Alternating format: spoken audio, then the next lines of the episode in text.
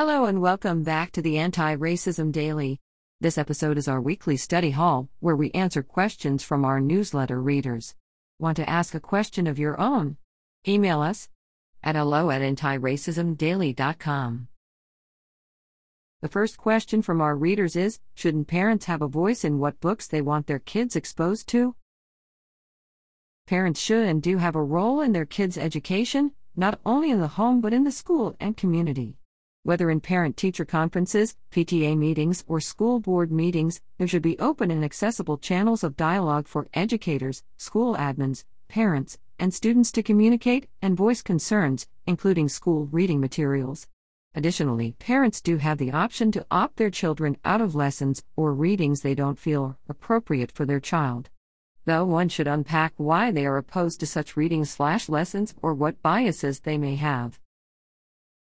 However, book bans in libraries and classrooms don't just affect one child. They aren't implemented in a neutral or unbiased way. They are driven by a particular set of values or views that are then enforced onto all students. And no parent has the right or sway to control what another parent's child, or what the entire student body has access to read and learn in school. Despite their rise, book bans and restrictions are largely unpopular, with 70% of parents opposed to banning books in public libraries, trusting that librarians make good decisions in their collections both in public and school libraries. And a majority of these recent book challenges come from a small network of people. Of the 2021 to 2022 book challenges, 11 people filed 60%. Serial filers mainly came from conservative parent groups like Moms for Liberty. This is far more than just exercising one's rights as a parent. These challenges target books featuring characters of color or focus on issues of race and racism, but more often have LGBTQ characters or themes.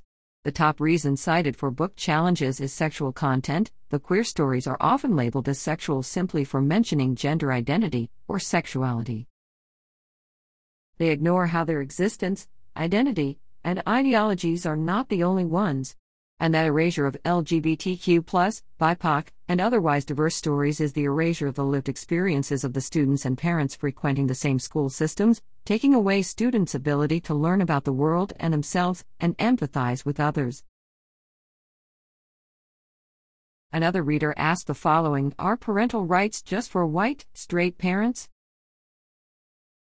Again, having an active role in your child's education and what they are exposed to is important but a parent's opinion should not supersede that of other parents or that of librarians and educators who rely on tools that are created and sustained by professionals in education, in librarianship, in child development to craft a quality education, PBS.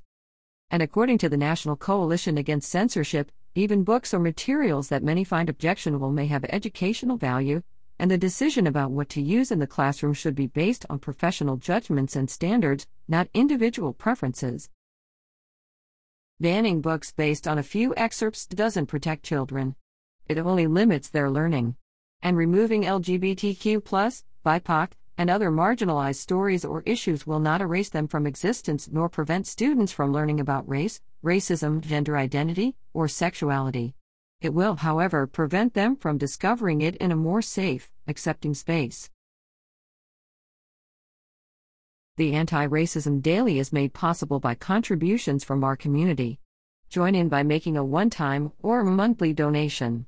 You can find us on Venmo at Anti Racism Daily. Or you can give on our website, www.the ard.com.